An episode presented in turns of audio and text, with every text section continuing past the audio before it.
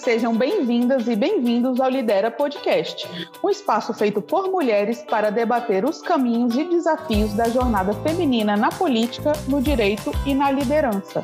O Lidera é um grupo de pesquisa ligado ao Instituto Brasileiro de Ensino, Desenvolvimento e Pesquisa, IDP. Hoje é o nosso primeiro episódio da segunda temporada e meu nome é Bianca Gonçalves e Silva. E para abrir a temporada, no episódio de hoje, vamos falar sobre mulheres na ciência, para entender um pouco mais desse universo, tentar desmistificar tabus e, quem sabe, fomentar a participação de mais meninas e mulheres na ciência. Vem com a gente! Uma notícia publicada no site do Instituto Butantan em março de 2020, em comemoração ao Mês da Mulher, trouxe em seu título o dado de que, abre aspas, mulheres ocupam 71% dos cargos de pesquisador científico do Butantan, fecha aspas. Curiosamente, essa notícia só ganhou notoriedade após a finalização das pesquisas para a produção da Coronavac pelo Instituto Butantan, o que ocorreu em janeiro de 2021. Ou seja, somente a partir daí, diversos veículos de comunicação começaram a replicar a notícia do site publicada há quase um ano.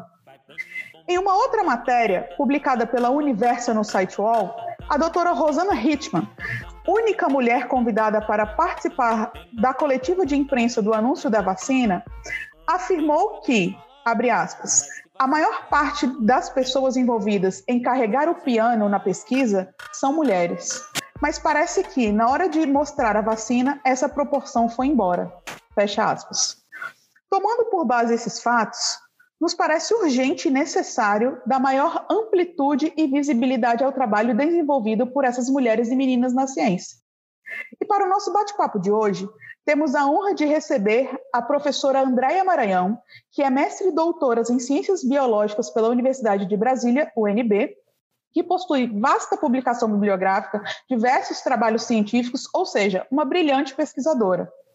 Contaremos também com a participação das Meninas e Mulheres na Ciência, que é um projeto social que faz a divulgação científica, busca incentivar as meninas a gostarem de ciência, dar visibilidade às mulheres cientistas, enfim, desmistificar e difundir a ciência. Para falar pelo grupo, contaremos com a participação de Raquel Lopes, Gabriela Elias. Meninas e mulheres, muito obrigada por terem aceito o nosso convite. É com muito entusiasmo que recebemos vocês em nosso podcast. Professora Andréia, a senhora poderia contar para nós, ouvintes, um pouquinho da sua trajetória profissional e acadêmica? Bom, primeiro, é, bom dia, muito obrigada pelo convite. A honra é minha, na verdade, né? E é sempre bom falar para jovens, jovens meninas, melhor ainda, né? Então, eu estou muito feliz de estar aqui hoje. Bom, é, vamos lá. Eu acho que, na verdade, quem, quem abraça a ciência e quem ama a ciência começa sonhando, né? Então, é, eu tenho até hoje, minha mãe guarda até hoje, por exemplo, as fórmulas que eu fazia para matar formiga nas plantas, né? Quando eu tinha oito anos de idade, né? Então, eu acho que essa vocação, na verdade, veio para mim muito cedo, né? Às vezes não acontece isso com todo mundo, mas comigo aconteceu assim, né? Então, eu muito cedo, muito cedo mesmo, ainda antes do segundo grau, eu já sabia que eu queria fazer ciência, né? Eu já tinha essa certeza na minha, na minha cabeça, é, e eu tive a sorte de nascer numa família, né, onde meus pais eram professores universitários, então eles, obviamente, que eles me estimulavam a isso também, né? Então, eu acho que isso foi, esse direcionamento veio muito rápido. Então, eu já sabia que eu ia fazer biologia quando eu entrei no primeiro ano do ensino médio, por exemplo, né? E, e já sabia também, meu pai conversava muito comigo, que eu ia trabalhar com biologia biologia molecular. Na época não chamava biologia molecular, era só engenharia genética, né? Eu já sabia que eu queria fazer isso e assim eu fui. Foi muito, foi tudo muito fácil, né?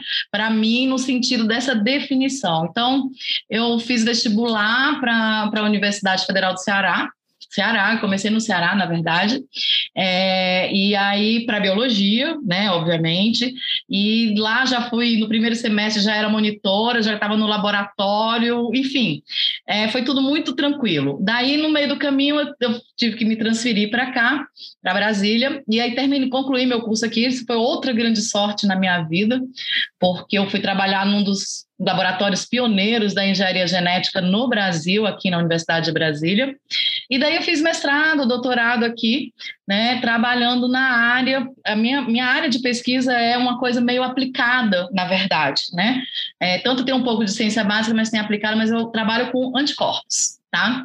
E desenvolvendo anticorpos para tratar doenças, é, entendendo o papel desses anticorpos. Por exemplo, agora na Covid-19, a gente obviamente já está com um projeto para isolar e desenvolver anticorpos neutralizantes anti-SARS-CoV-2, né? E, e eu sou professora de imunologia, deixa eu só ver o que tenho mais para falar. Professora de imunologia para vários cursos, né? É, aqui na Universidade de Brasília. E uh, em termos de pesquisa, eu trabalho com anticorpos anticorpos, né? Então, tanto na graduação quanto na pós-graduação, eu trabalho, é, eu ensino imunologia, né? Eu, eu, eu sou responsável, no ensino é uma coisa difícil, né? Eu sou responsável por conduzir, junto com os alunos, as, as disciplinas de imunologia, tá? Para biologia, biotec, enfermagem, nutrição, odontologia, para todos os cursos da área da saúde. Acho que é isso. Excelente. Eu confesso que eu já estou super emocionada quando você já começou a dizer que nasceu com esse instinto, né? Que desde é. criança sua mãe guarda as fórmulas. Então, assim, isso me emociona bastante. É incrível é. como quando nasce uma vocação, né? É. E meninas, e vocês? Apresentem-se para os nossos ouvintes e contem um pouquinho do, sobre o projeto de vocês. Olá, bom dia. Meu nome é Gabriela Elias. Eu faço parte do projeto Meninas e Mulheres na Ciência. Sou uma das, das organizadoras junto com a Raquel, com a Fernanda, com a Natália. Eu faço Química na UFRJ e atualmente sou aluna de iniciação científica no Laboratório de Síntese de Fármacos e Bioativos da Fiocruz, em Farmanguinhos. Eu trabalho com química orgânica e química de fármaco.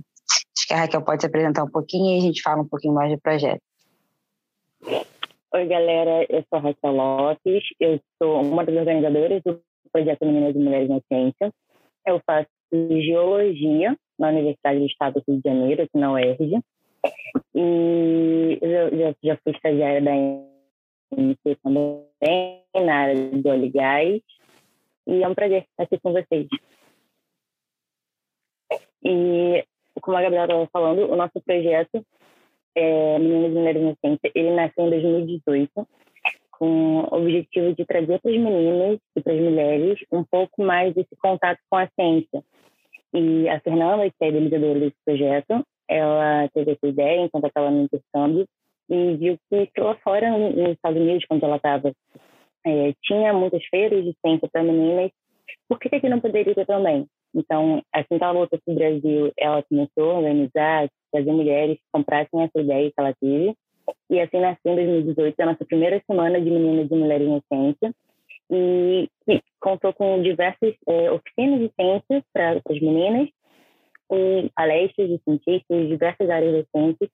E, e, e a gente cons conseguiu e tem conseguido até hoje, mesmo que a nossa última, nossos últimos eventos sejam, tenham sido online por conta da pandemia é, a gente tem conseguido fazer, inspirar meninas e mulheres a serem o que elas quiserem ser, inclusive cientistas. A gente fala que esse é o nosso lema, né? A gente quer inspirar as meninas a serem o que elas quiserem. Se elas quiserem ser cientistas, bem. Se elas não quiserem também, a gente vai estar feliz do mesmo jeito. Maravilha, é muito legal ver essa inspiração, né? E então vamos lá, para começar propriamente dito nosso podcast, vamos para uma pergunta clássica, mas que possivelmente tem uma resposta complexa, né? O que é ciência? Podemos começar, acho que pela professora Andréia Maranhão, né? É, essa é uma pergunta é, difícil, mas importantíssima, principalmente nos dias de hoje, né? Então, na verdade, se a gente pegar a definição de ciência, é, é um conjunto de métodos, né, né, que testam hipóteses a partir de metodologias absolutamente definidas, né, onde essa hipótese é testada principalmente é, com o seu contraponto negativo, ou seja, eu faço uma pergunta, né? Eu faço um experimento a partir de uma metodologia e eu absolutamente tenho que ter certeza, né, de que esse experimento está controlado o suficiente para que a resposta que ele me der, né, seja uh, positiva ou negativa. Responda de fato a minha pergunta, né? Então, é, esse conjunto de metodologias e organização metodológica para abordar problemas, né, é, faz parte da ciência. Qualquer coisa fora disso é achismo, né? Qualquer coisa fora disso é, digamos, obscurantismo, que é uma coisa que a gente está vendo muito agora, né? É, por aí afora. Então, na verdade, a gente tem uma série né, de conceitos metodológicos, de formas de se abordar uma pergunta. Né? No meu caso, para explicar fenômenos naturais, né? No caso das meninas também, que eu vi geologia, química também, também, né? Então a gente tem metodologias para fazer uma pergunta e testar uma hipótese. Então o método científico pressupõe que você tem uma pergunta que é a hipótese, né? Você faça o contraponto, ou seja, você tem a antítese que a gente chama, né? E aí você chega numa síntese que normalmente te abre 10 mil novas perguntas, porque na verdade a ciência ela não, não acaba. Cada vez que você responde uma pergunta, você abre pelo menos mais 10 novas perguntas né, sobre aquele mesmo fenômeno, porque né, a gente persegue, digamos assim, esse conhecimento sempre, e a cada novo conhecimento, novas perguntas surgirão. Isso é que é maravilhoso, né? A gente não tem fim nesse processo. é isso, para mim. É. Realmente a ciência é encantadora, né? É, é. E vocês, meninas, gostariam de fazer algum acréscimo? E uma pergunta, assim, que eu acho que a gente precisa talvez responder para tentar desmistificar um pouco também é: ciência é ligada só à área de exatas? Ciências também é humanas? Enfim, né? É, vamos contar um pouquinho aqui para o nosso ouvinte, né? O, o, que mais pode ser ciência, né? O que mais é ciência?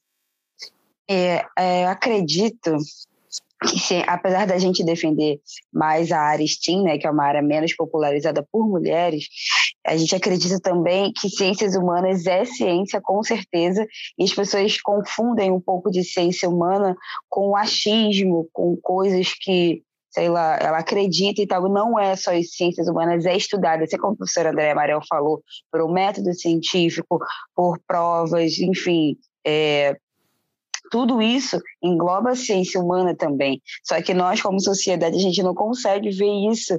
E aí a gente acaba usando, às vezes, um pouco da ciência humana em papo de bar, assim. Ah, porque eu acho que não é, gente. É feito igual às ciências exatas. Eu digo isso porque eu sou de exatas e, conheço muita gente que tem também essa mentalidade e é muito complicado, né, de, de se mudar. Eu mesma demorei muito a enxergar que ciências humanas também é ciências e é feito exatamente da, da, da, mesma metodologia que a gente usa, que a gente faz com moléculas, eles usam pessoas e, e teorias, enfim. Então, acho que também ciências humanas é ciência, com certeza, e que a gente precisa parar de, de ter essa mentalidade de que não é. Assim, claro que aí é perfeita as colocações da professora Andréia, incrível. Maravilha. É, e agora, trazendo para os aspectos práticos da vida cotidiana, né? Qual a importância da ciência para a vida em sociedade? Acho que podemos começar pela professora Andréia. Olha nós aqui. Você acha que seria possível isso se não tivesse ciência? Né? Eu acho que a ciência está tão entranhada na nossa vida do dia a dia que é até difícil perceber né? É, a gente está vivendo uma pandemia, né? Eu acho que está todo mundo super sensibilizado com isso, de várias maneiras diferentes. Mas uma coisa interessante, se a gente pensar, 150 anos atrás, a média de vida da população humana era 50 anos. 50, né? Eu já tenho 53, fiz 53 domingo. Né? Então, assim, tipo, eu já seria fora da curva, né? Vocês acham que isso veio da onde? Né? Isso só veio porque a gente teve um desenvolvimento científico enorme né? Em todos os sentidos. Não é só nos medicamentos para prevenção, para curar doenças, para tratar doenças, mas também saber qual é o estilo de vida adequado para que a gente tenha uma longevidade com qualidade de vida por exemplo, né? É, sei lá, o telefone que alguém está ouvindo, esse fonezinho de ouvido que você está aí, né? Onde, onde não tem ciência, eu não sei onde não tem ciência, na verdade, né? Porque mesmo quando a gente pega ambientes inóspitos, não explorados, eles só não foram explorados, mas na hora que a ciência chegar lá, eles serão explorados no sentido de conhecer as suas dinâmicas, é, propor preservação, ou o que quer que seja, eu sou bióloga, né? Então eu já penso logo nisso, né? Então, enfim, não tem, não, não existe não ciência, não existe não ciência, né? É, a luz né, que foi transmitido, veio de experimentos científicos, descobertas da eletricidade, como converter isso em energia, etc. Então, assim, ela está, de fato, ao redor de todos nós. O fato da gente estar tá aqui, a gente só está aqui porque alguém desenvolveu computadores, internet, transmissão de sinal, etc. Né? Maravilha. E meninas, vocês querem falar alguma coisinha sobre isso? É, eu acho que a, a resposta da pergunta tá, já está na pergunta, né? Que é quando qual a importância para a vida em sociedade? É para é que possa haver a vida em sociedade, como a professora estava falando. Ah, porque tem a luz, tem a internet.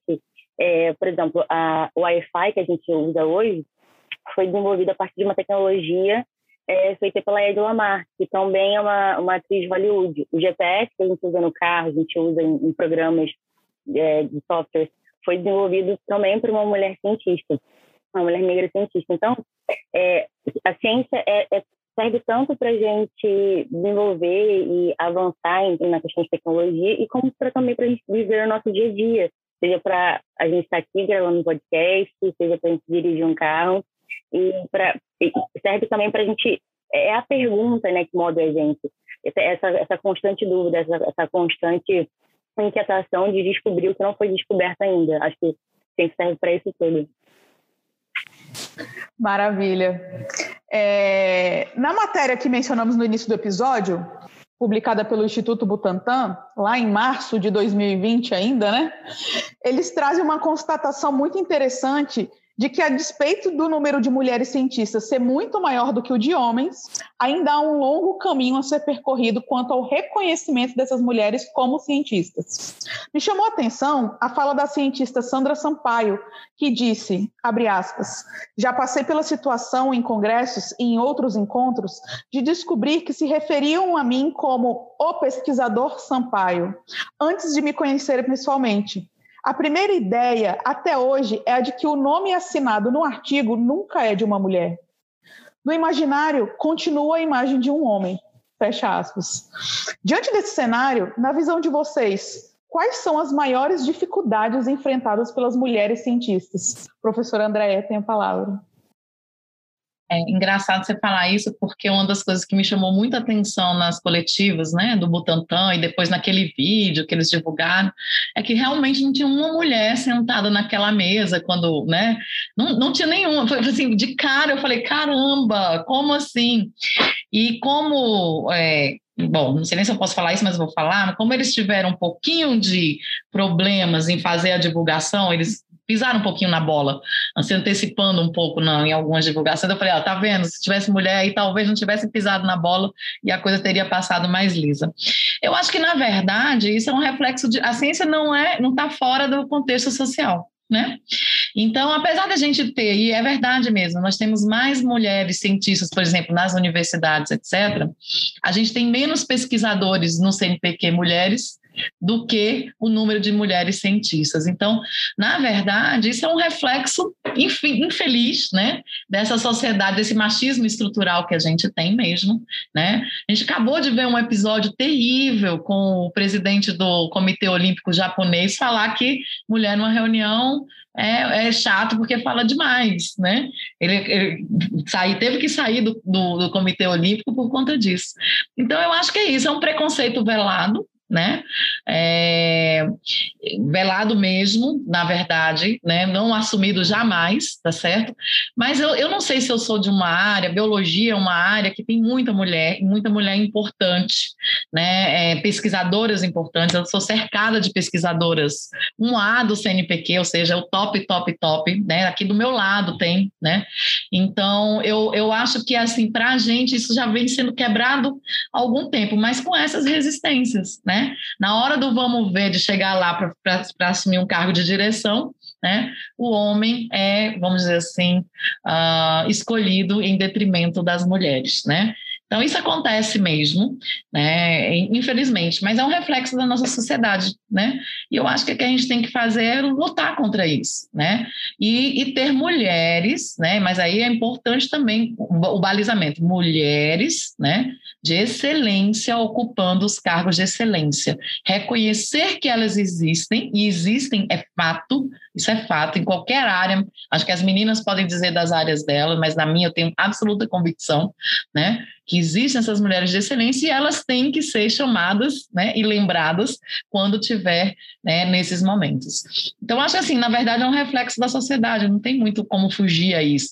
Apesar da gente ser bem é, vanguarda no que faz, a gente não é tão vanguarda no agir né? A gente traz com a gente esses preconceitos, essas, essas coisas estruturais da nossa sociedade, infelizmente. Né? A gente sente isso que eu estou falando, de maneira geral. Maravilha, professora Gabriela. É, eu acho também que uma forma de preconceito que tem muito velado, acho que a professora André também vai poder concordar até completar mais comigo, é o fato da, das distribuições de bolsas do CNPq. Tem uma pesquisa que mostra, a gente até apresenta essa pesquisa numa apresentação que nós temos do MMC, da porcentagem de projetos aprovados de mulheres para projetos aprovados de homens. É absurdo a diferença. É absurda a diferença também na, é, de, de bolsas de alunos de iniciação científica para homens, para meninos, é muito maior do que para meninas. E a gente nunca entendeu o porquê disso acontecer.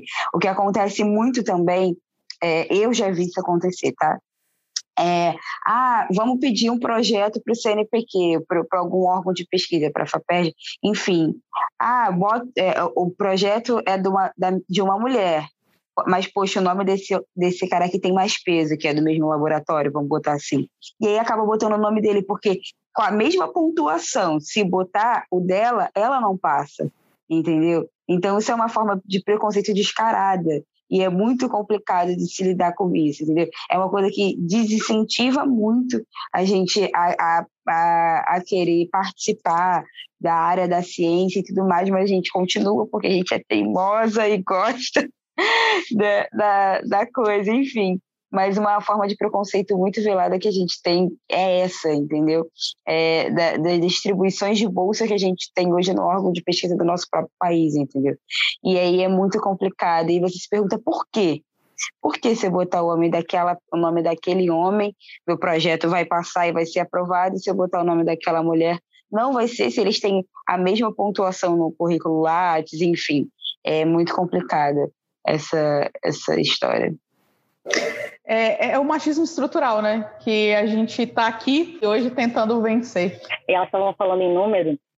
Uma, tem um número que é interessante também, que é da Academia Brasileira de Ciência, que é uma instituição que é, tem 104, 105 anos, e entre, as mulheres, entre os membros titulares, associados e correspondentes, hoje o número total de mulheres é, é só 17% do corpo de cientistas que compõem a academia.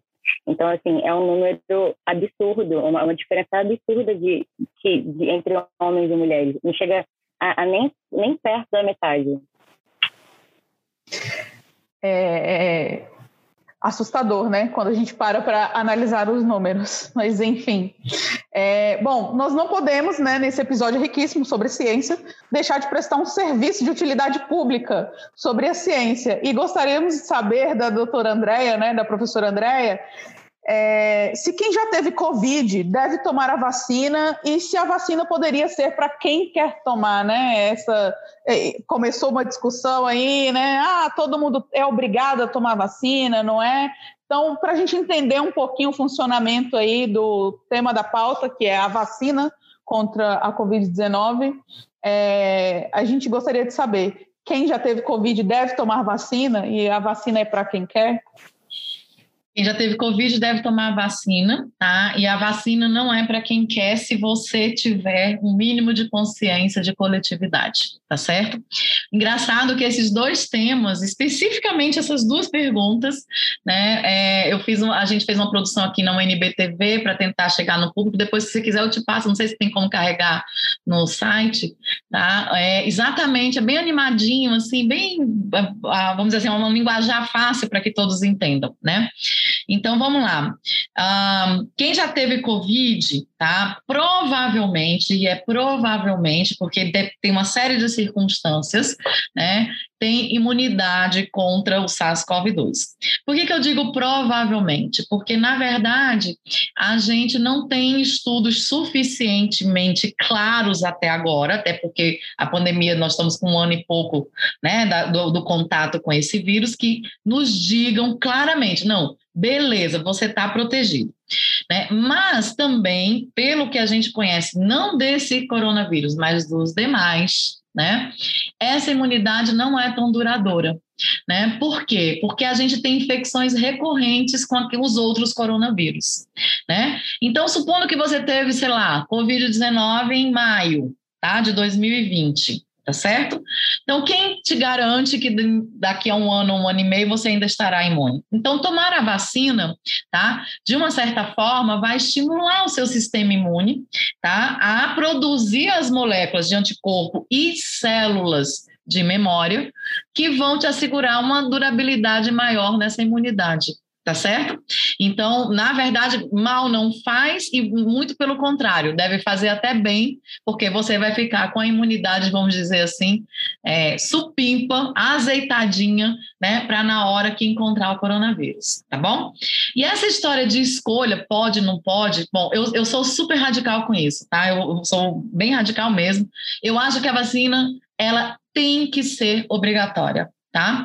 E abra a obrigatoriedade ela pode se dar de várias formas. Por exemplo, como você exige o título de eleitor e comprovante eleitoral para se inscrever em universidades públicas, né, para fazer concurso público, você tem que exigir sim a carteirinha de vacinação, tá? Dessas pessoas dizendo que tomou a vacina, tá certo? Por quê? Porque uma pessoa não vacinada, ela não põe em risco só a si própria ela põe em risco as pessoas em volta delas. Nem todo mundo reage do mesmo jeito certo? Às vezes tem pessoas que infelizmente vão se vacinar, mas porque tem uma condição imunológica qualquer, tem uma imunossupressão, tem uma doença autoimune, tem várias coisas, eles não vão ser capazes de desenvolver imunidade mesmo tomando a vacina. Existem esses casos, tá certo? E essas pessoas que não optaram por não tomar vacina não podem ser contaminadas por aquelas que tinham a chance de tomar vacina, desenvolveriam imunidade, baixariam a circulação de, do vírus, né? Tá certo? Elas põem em risco o outro, então elas não têm esse direito, na minha opinião, tá? Então eu acho que ou coletivamente a gente assume, tá certo, uma postura de que nós vamos todos, enquanto população, nos vacinar para não só apenas nos proteger, mas proteger uns aos outros, certo? Então a gente não tem esse direito, a menos que essas pessoas se mudem tá certo? Para uma caverna e vão ficar isoladas. Aí elas têm esse direito. Mas se elas quiserem conviver em sociedade, elas não têm o direito de arriscar a vida dos outros. Essa é a minha opinião. Tá certo? Excelente. Inclusive, pessoal, nós vamos deixar lá nas nossas redes sociais esses videozinhos que a professora Andréia falou, e para que vocês possam também divulgar e vamos viralizar, né? Porque nós precisamos, o que nós estamos precisando é passar informação de qualidade, né? É, professora Andréia, eu vi eu fui muito enfática aqui no vídeo, eu tô bem light, tá? eu fui muito enfática porque eu tô, eu tô meio irritada com essas, esse posicionamento, na verdade, porque é, é, se fala uma liberdade de escolha, né? Mas se põe em risco o outro, né? A sua liberdade não pode pôr em risco o outro, né? E, e isso está muito chato, né? Porque parece que a gente voltou ao século passado, quando a gente teve que fazer a campanha de vacinação aí no Rio de Janeiro, né? No Rio de Janeiro, tá certo? A gente teve que fazer a campanha de vacinação com o exército entrando nas casas para vacinar as pessoas. Não é possível, né? A gente está 100 anos depois falando sobre isso. Que isso, né? As pessoas esquecem o benefício da vacina, sabe por quê? Porque elas não estavam mais acostumadas a conviver com as doenças, porque esse era um país onde o SUS funciona, tá? E o PNI funciona, e a gente erradicou doenças quando a gente tinha adesão às vacinas. Então todo mundo esqueceu o que é ter um coleguinha com poliomielite, por exemplo, que fica paraplégico, tá certo? Ou ter seus bebês morrendo de sarampo. Por quê? Porque isso entrou num default e aí as pessoas nem se lembram que isso só aconteceu porque eles foram vacinados. E todo mundo foi vacinado para diminuir a circulação do vírus.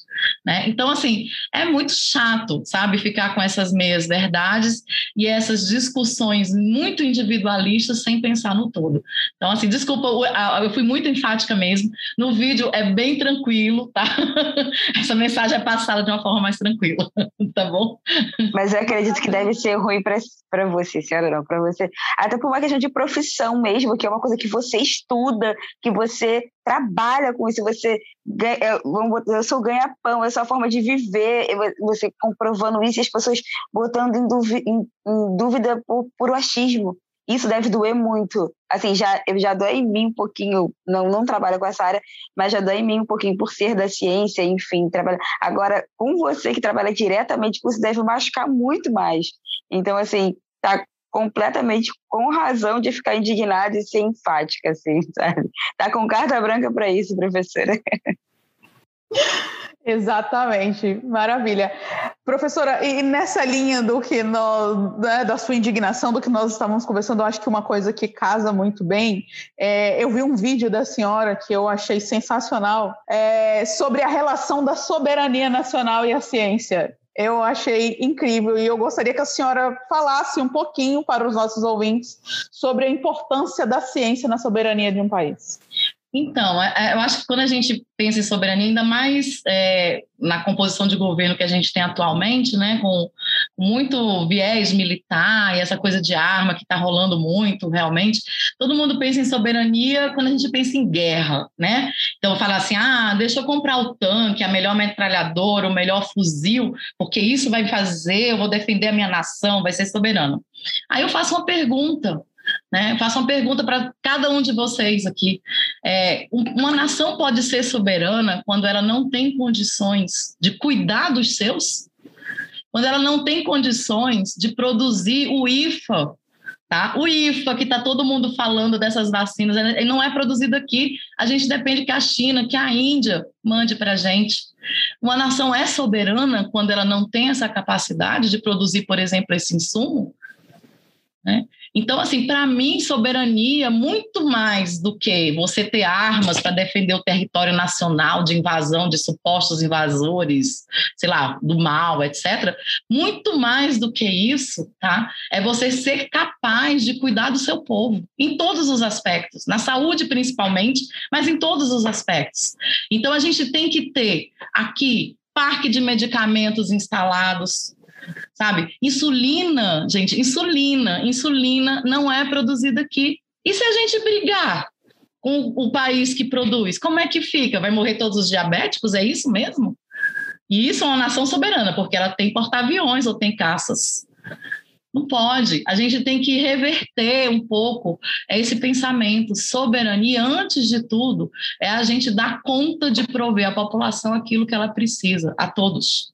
Né? Então, isso passa por uma mudança de comportamento, na minha opinião, uma mudança de políticas públicas, né? que a gente veja e, e, tem mais, né? A gente tem bons cientistas, a gente tem boa capacidade tecnológica, as meninas são de duas áreas distintas aí, geologia e química, elas sabem o que eu estou falando, né? A gente tem essa capacidade, o que a gente não tem é vontade política de nos tornar de fato soberanos nesse sentido, né? Então a gente está passando por isso agora.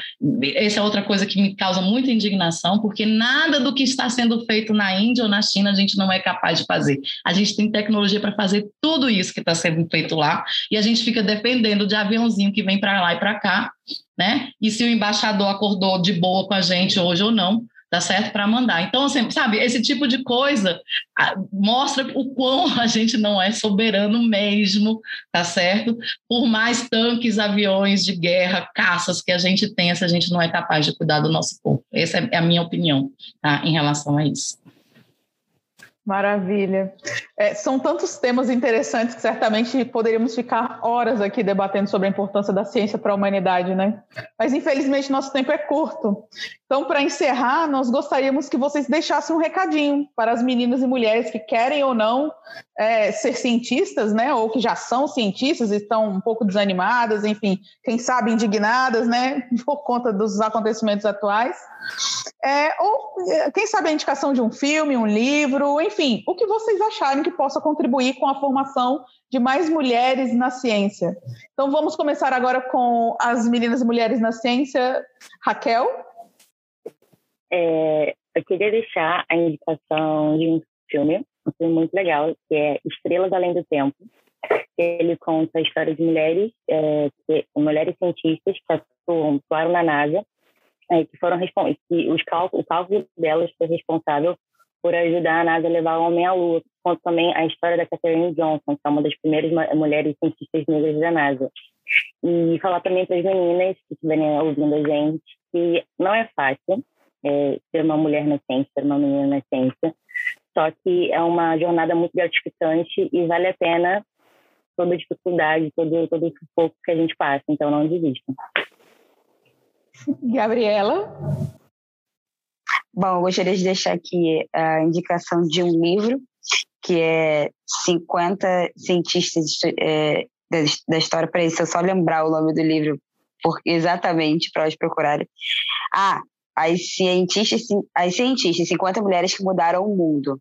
Esse livro é um livro super legal, super ilustrativo. Então, para quem tem criança também, é legal é, dar de presente esse livro, porque ela é muito colorida, assim, o livro. E também para quem quer conhecer histórias de várias mulheres, é bem legal, é, é, bem divertido também o livro. Não é um livro cansativo, chato, é bem legal, assim, é super incentiva mesmo.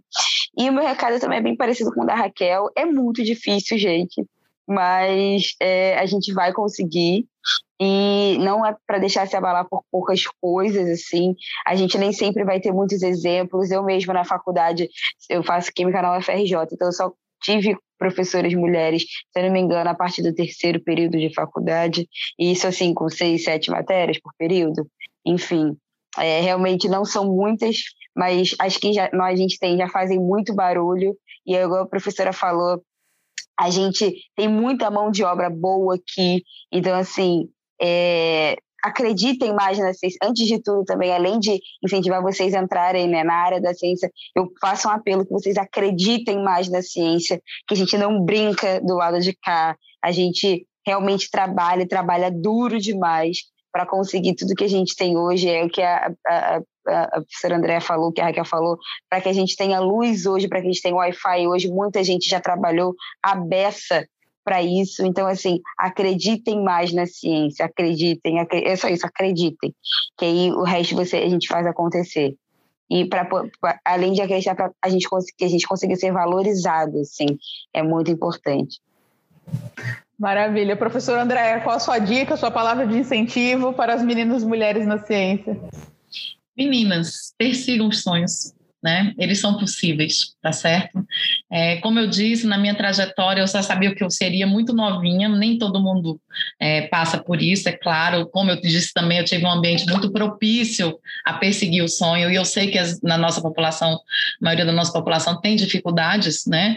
É, extras para perseguir, mas eu queria dizer para vocês que é possível, né? É, quando a gente corre atrás, é possível. Como as meninas falaram, se vocês quiserem ser cientistas, ótimo, né? Saibam que vocês vão penar um pouquinho, claro, mas é muito gratificante quando a gente abraça aquilo que a gente gosta de fazer. Né? Então, o que eu queria dizer para as meninas é isso: sejam aquilo, descubram o que vocês gostam e persigam esses sonhos. Se for ciência, ótimo, vai ser maravilhoso né? É, e queria dizer também que a gente vai continuar aqui, né? Brigando para que a gente tenha mais espaço, né? Enquanto mulheres, mas principalmente hoje, está tão louco essa, essa história toda, principalmente hoje para que a ciência vença esse obscurantismo que está sendo colocado.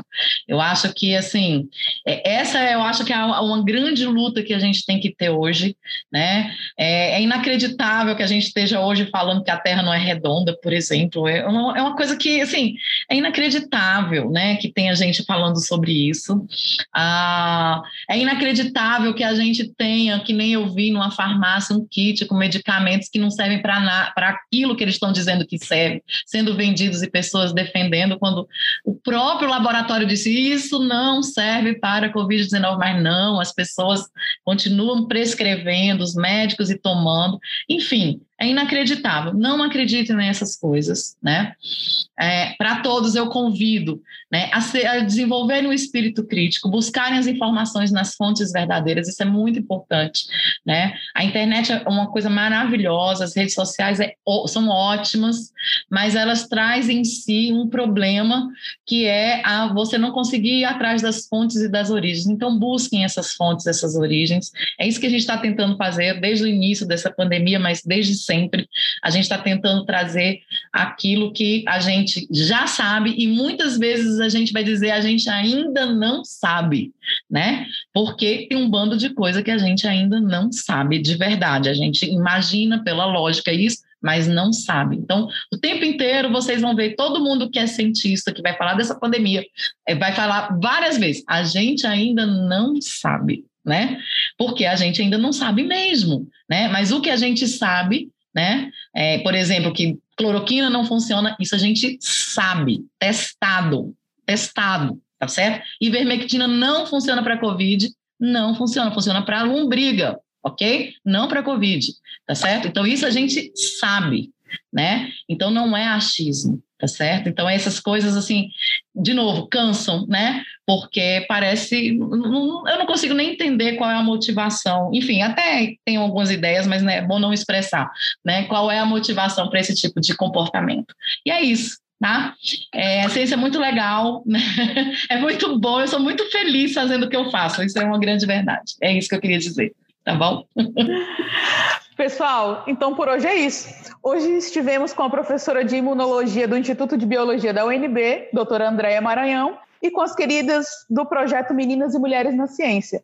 Muito obrigada a todos vocês por estarem conosco hoje, neste episódio de abertura da nossa segunda temporada. Aproveitando agora esse espaço para nos despedirmos, contem para os nossos ouvintes onde eles podem encontrar vocês nas redes sociais, sejam elas pessoais ou dos projetos é, por vocês coordenados. Professora Andréia, a senhora quer deixar alguma página, algum contato? Eu sou super ruim de rede social, gente, eu tenho que confessar. Inclusive, recentemente, o meu Facebook, que eu não entrava há uns oito meses, foi hackeado. Então, eu estou me refazendo nessa história. Mas, de qualquer forma, né, eu estou na Universidade de Brasília, né? Então, no, no, Instituto de Biologia, meu e-mail está lá, né? Mas eu posso dar aqui para vocês, é andreaquem.unb.br. Posso depois colocar para vocês colocarem no site, talvez. E é, eu respondo e-mails, tá? Com uma certa regularidade. Eu, quando eu não respondo logo, eu guardo sempre, né? Mas eu abro todos e respondo. Mas assim que eu consertar meu Facebook, que eu não sei se vai ter. Fora isso, aquele Instagram, Twitter, eu sou muito ruim disso daí, muito ruim mesmo. Mas também também. Ah, deixa eu fazer uma propaganda. A gente tem dois sites muito legais, mas uh, com palestras talvez um pouco mais densas, que é o IB Discute e o IB Virtual no YouTube tá? com programações é, semanais, o IB Virtual e o IB Discute mais ou menos quinzenais de temas relevantes. Covid, por exemplo, foi um dos temas que a gente mais discutiu, claro, né? Então, se alguém quiser, é só colocar lá no YouTube IB Virtual, IB Discute, e a gente tem essas, essas programações sendo feitas aqui no Instituto de Biologia. Né? E eu vou te mandar os videozinhos que são da UNB TV, na verdade né, que também estão também estão por lá vários vídeos, não só meus, mas de outros colegas também aqui, sobre a pandemia, enfim, sobre outras coisas também. Tá bom? Maravilha. Meninas, Raquel e Gabriela. É, vocês encontram a gente no LinkedIn, no Instagram, no Facebook, no Twitter, no TikTok, tudo quanto é rede social. É Meninas e Mulheres na Ciência, é, no Instagram, arroba Ciência. E lá vocês vão encontrar centenas de mulheres cientistas pelo Brasil e pelo mundo que fazem ciência, que escolheram a ciência como uma forma de viver e também diversos outros, diversos outros conteúdos para vocês se divertirem, aprenderem e se apaixonarem cada vez mais pela ciência também. E é isso. É, só completando a Raquel, uma forma que vocês têm também de ajudar o nosso projeto é a nossa blusa, que a gente tem uma parceria com a Escorrei, que é a nossa blusa da Raquel que ela está usando. A gente tem, a gente tem é, três estampas de blusas, caneca, caderninho, pôster. Então, assim, se vocês forem no nosso Instagram, mmciência, clicarem lá no nosso link que a gente tem, é, parte da, da, do lucro da camisa é revertido para o nosso projeto, onde a gente, é, a gente atua indo nas escolas e fazendo a nossa semana, que por enquanto vai ser online, a gente está vendo uma forma de fazer online, mas quando vier no presencial também a gente vai fazer. Então, assim, todo mundo que puder ajudar a gente comprando nossas, nossa camisa e um produtinho da nossa coleção com a Chico Rei, já vai estar tá fazendo muito pelo nosso projeto. A gente agradece demais, demais o convite. E agradeço a professora também, Andréia Maranhão, por estar dividindo tanta coisa legal com a gente nessa manhã. Obrigada, gente.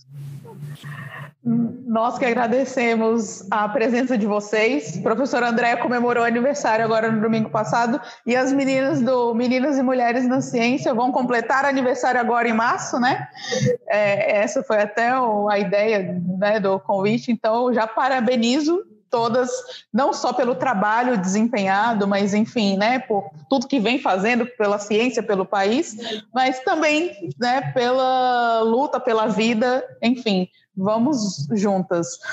E para você que está nos ouvindo, muito obrigada por estar aqui conosco. Nos acompanhe no Instagram, arroba Lidera Observatório Eleitoral e nos aplicativos de podcast. Se gostou do nosso episódio, compartilhe, curta o nosso perfil no Instagram. Esse pequeno gesto nos ajuda a crescer, levar aos nossos ouvintes mais informações sobre o universo feminino e a dar amplitude às nossas vozes. Vamos juntas, porque juntas vamos mais longe. Você ouviu o Lidera Podcast. Apresentação e coordenação do episódio: Bianca Gonçalves e Silva. Coordenação geral do podcast: Ana Clara Balzac, Bianca Gonçalves e Silva e Cristina Neves da Silva. Coordenação acadêmica: Marilda Silveira. Produção e trabalhos técnicos: José Janci Marques.